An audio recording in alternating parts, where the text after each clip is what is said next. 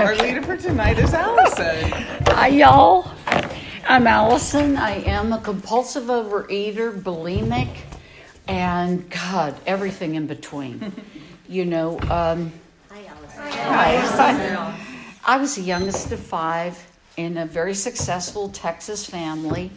You know, thank God I was I was saved because my dad came from Chicago. They were both alcoholics, and uh, it was crazy. And you know, I you know I was young. I didn't know what was going on um, when I was young, but I was you know always fed candy. You know, to shut me up because I was loud and obnoxious. I was the youngest. I wanted to get in with all the older kids. They didn't want to deal with me. And, you know, uh, I just ate. I just ate and ate and ate. And I got bigger and I got bigger and I got bigger. And then I was obese. At age 12, my mother was horrified by anything that was, you know, was that size. And it was horrible at school. I mean, it was just, I was teased mercilessly. You know, it was just a nightmare. A nightmare. If any of you who have been obese when they were young, then you, you know, it's not fun at any time, but believe me, it, it was torture. And when I was 12, um, you know, I had had enough of the pain, and mother's horrified looks at me.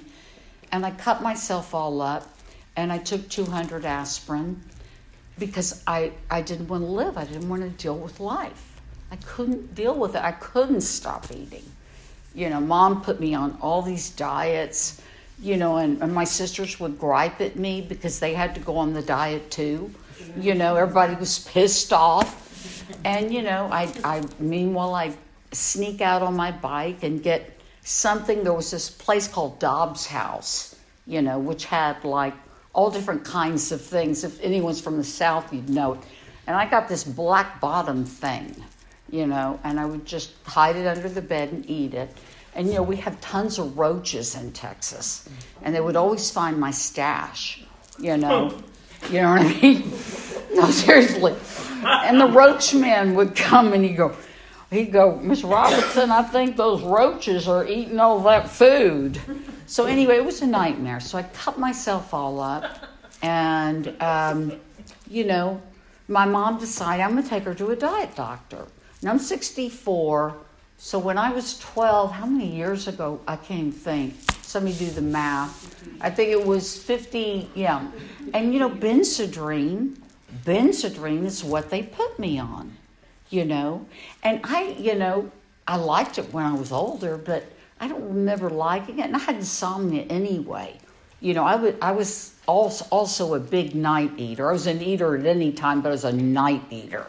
And, you know, even to this day, you know, I have to, my husband locks things. I know it's not, it's kind of sneaky abstinence, I suppose, but I'm terrified of eating at night because I don't sleep.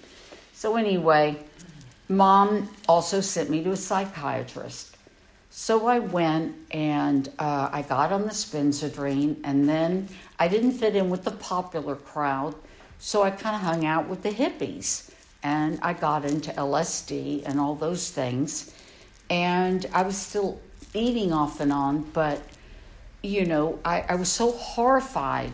You know, uh, I lost some weight, and uh, my parents finally, I ran away from home you know, and they sent me to a mental hospital because in those days they dealt with drug addict children. They didn't have treatment centers. I was 15, I was there a year and a half. I went AWOL and took LSD and then got sent to a disturbed lock ward.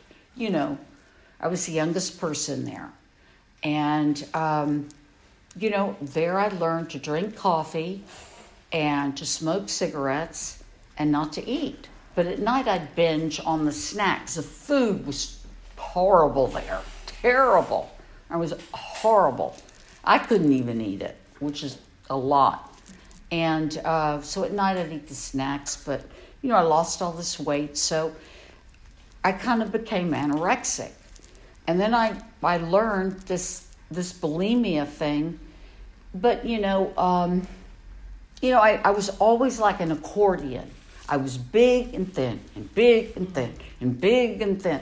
because I wasn't the kind of bulimic who just ate a little and got sick.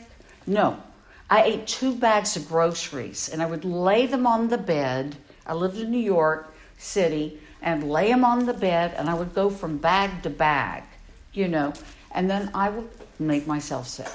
So I would gain weight on bulimia and I was drinking and I was using drugs.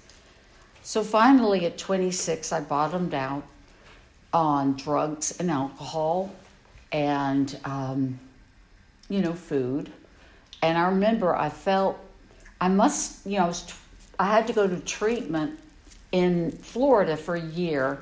And my roommate said, you're, I was big then, said, You're bulimic. And I, I didn't even know what that meant at 26. You know, I was, yeah, I'm 64 now. That was a long time ago. And I thought, what? What's that? I thought I knew everything, but I certainly didn't know that. So anyway, I started going to meetings in Florida, and then I, I moved back to New York a year later and went to meetings there, and I ran from meeting to meeting to meeting. But, you know, I was able to keep my size down at that point, and I got married and um, kept my size down running from meeting to meeting, never stopped, worked all the steps in both programs, worked like hell, but couldn't get abstinent. You know, I'd get a little bit, you know, for maybe a week, and then I'd blow it, and then, you know, I, I was free of bulimia by the age of 30. Then I had kids. I had three kids. And uh, I would, you know, each baby was nine pounds because I gained 65, 70 pounds with my first baby. 65 with the next, and 65.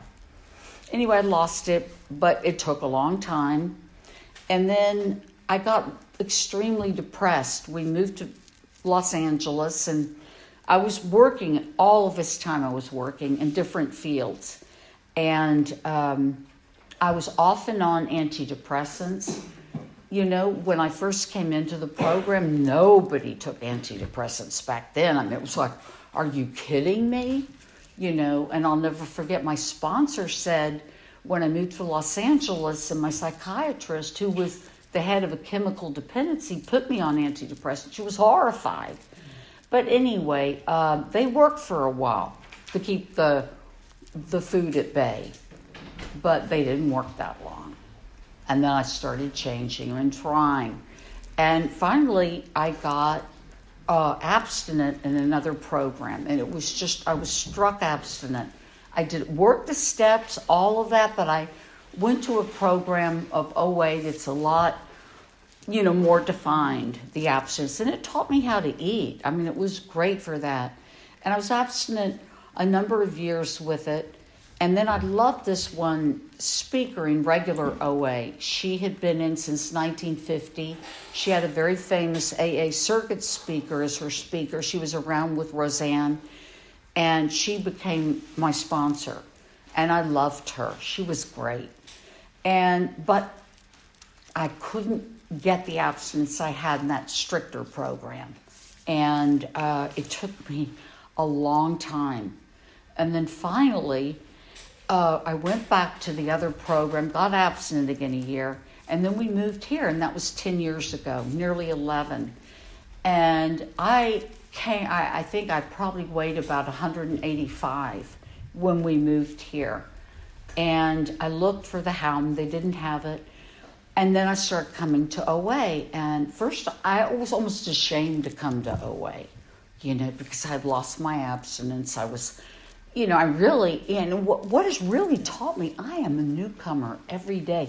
It doesn't mean that I don't want to eat. It doesn't mean that I don't want to eat.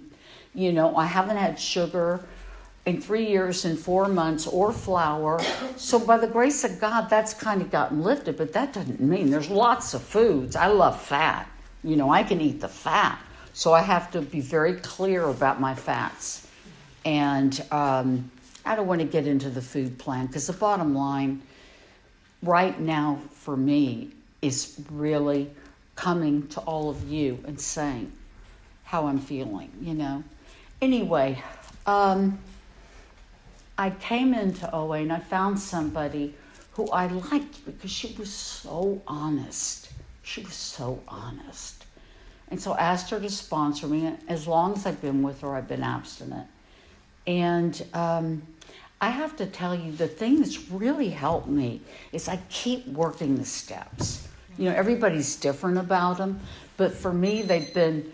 Oh, sorry. Okay, they've been a part. Yeah, yeah, they've been a part of my life. They really have. You know, and I haven't. You know, every every year I was so compulsive. I would write a four step in one of my programs every year. I, I wrote thirty six four steps, but I didn't last year in this program. And the new book, The 12 and 12, came out, and I looked at the questions, and I was like, God, those are really good. So I'm going to practice doing that.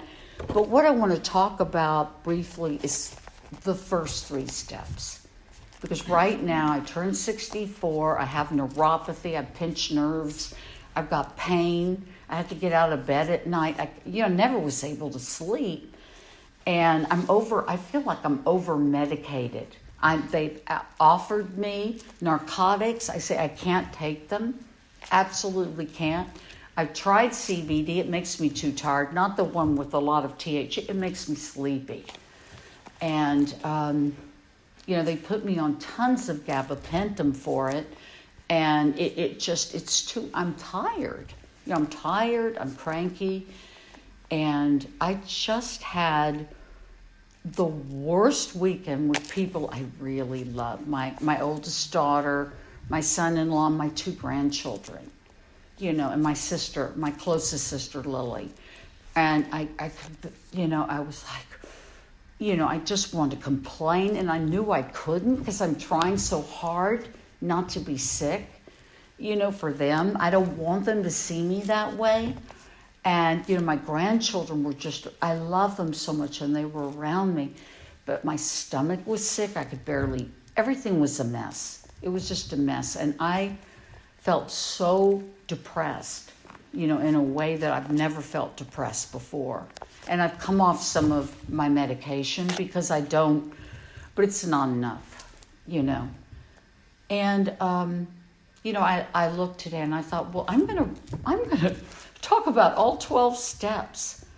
And then I looked at it and I thought to myself, you know, okay, higher power, I call God, whatever, higher power, should I speak about? What's honest? What's real? You know, what's not just, you should do it, you know, be real.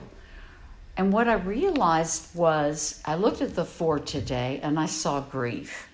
And I thought, okay, that's where I'm at. I'm in grief. I'm changing, I'm growing, I'm getting older, you know. Um, I'm seeing certain, I mean, I've done the six and seven steps so many times and I still haven't changed, you know.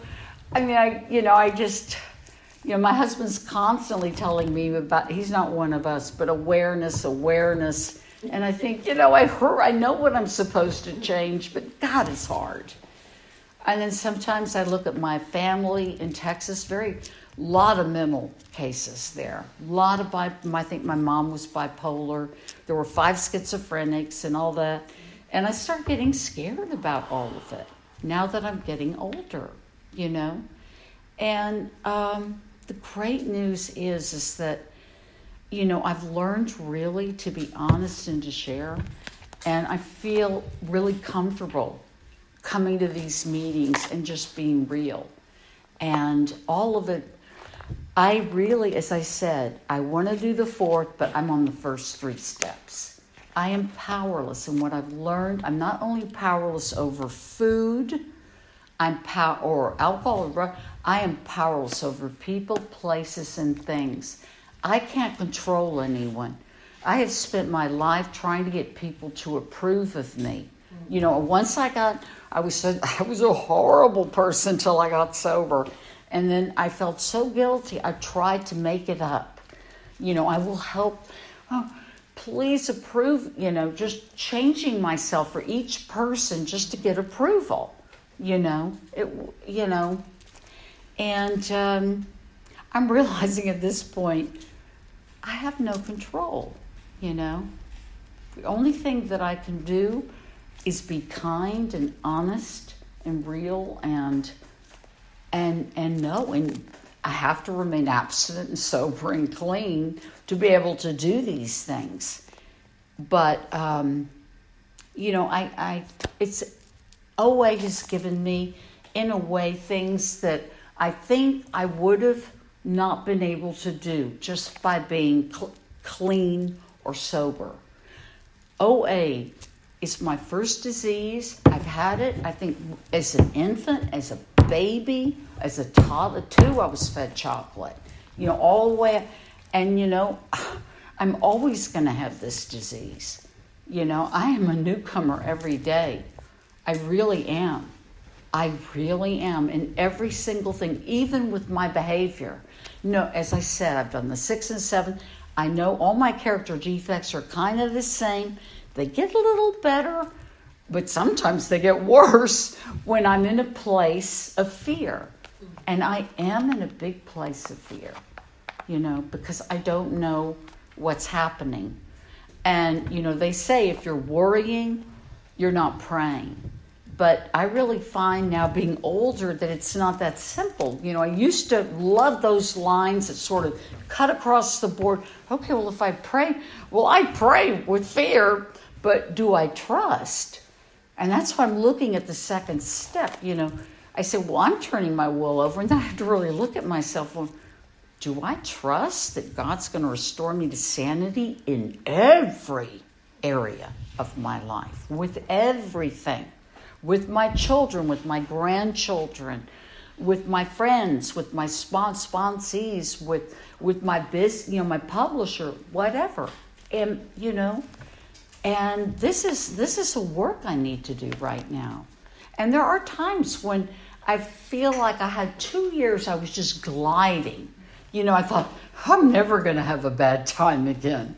And then it started in October, and it's kind of last. I'm going, okay, okay, God, I'm ready. I'm ready for some freedom from this. Guess what? It's not my time. You know, and it's the trusting. It's the trusting that it's gonna be okay. It's gonna be okay. And the, the great news is I've been through a lot of valleys before over the last 36 years, and I do see that I come out of them. I see that. This one's just particularly long for me, and it's a little different. So, anyway, um, I do have hope and faith, but it's not. It's not the same sort of uh, pink cloud where I feel like I'm great. You know that I'm. That's all gone. You know, I just want to accept the ordinariness you know, my, my whole life, you know, my, my dad and mom, they were so ambitious where they were drinking, but it was all like this unreality. Yeah, first lady president, first lady astronaut. And I'm looking up yeah, you know, with a, you know, butterscotch meringue pie in my mouth, you know. It, no. I don't, I can't be anything for anyone else. I can't even be it for what I think I should be because I try to be too perfect. I can't be perfect. You know, I really see that. You know, I want to be. I like all my ducks in a row, but I'm really learning that doesn't happen in life. I'm trying to think of some words of wisdom. Usually I get them from the big book. You know, I'm just trying to see. I just think I want to write this because I know this uh, when it comes to, you know, I can get very passionate and very emotional and, and think, okay, I'm praying. Okay, God, why aren't you taking this away right now? And it's not happening, you know? And so I'm the kind of person that they say, you know, to clergymen, doctors, friends, and families, the compulsive overeater who means well and tries hard is a heartbreaking riddle. There are too many of us who have been just like this. The answer has to do with the quality of faith rather than its quantity. I think I have such a quantity because I'm constantly doing all this praying. You know, I supposed I had humility when I didn't. I supposed I had been serious about spiritual practices, when upon honest appraisal, you know, I found that I had been only superficial. Or going the other extreme, I had wallowed in emotionalism. And that's kind of been the, my faith and the way that I felt. And by the grace of God, I'm absent, but as I said, every morning I have to pray to keep that, to keep that. And, it, it, you know, without that, I, I can't do any of this. But this wallowing, this emotionalism. My mom had, you know, it's kind of, my mom, I watched her. She, ah, so dramatic, you know. And, you know, I don't know if I'll ever be able to change. I'm trying not to be, you know, but one day at a time, you know, the, the bottom line is, is for me, God's will, higher power's will, is just accepting what is. Myself, with whatever problem I'm having, you know, accepting it. Accepting the good with the bad. You know, I never understood that. But that's what to me God's will is. Thank you. Thank you.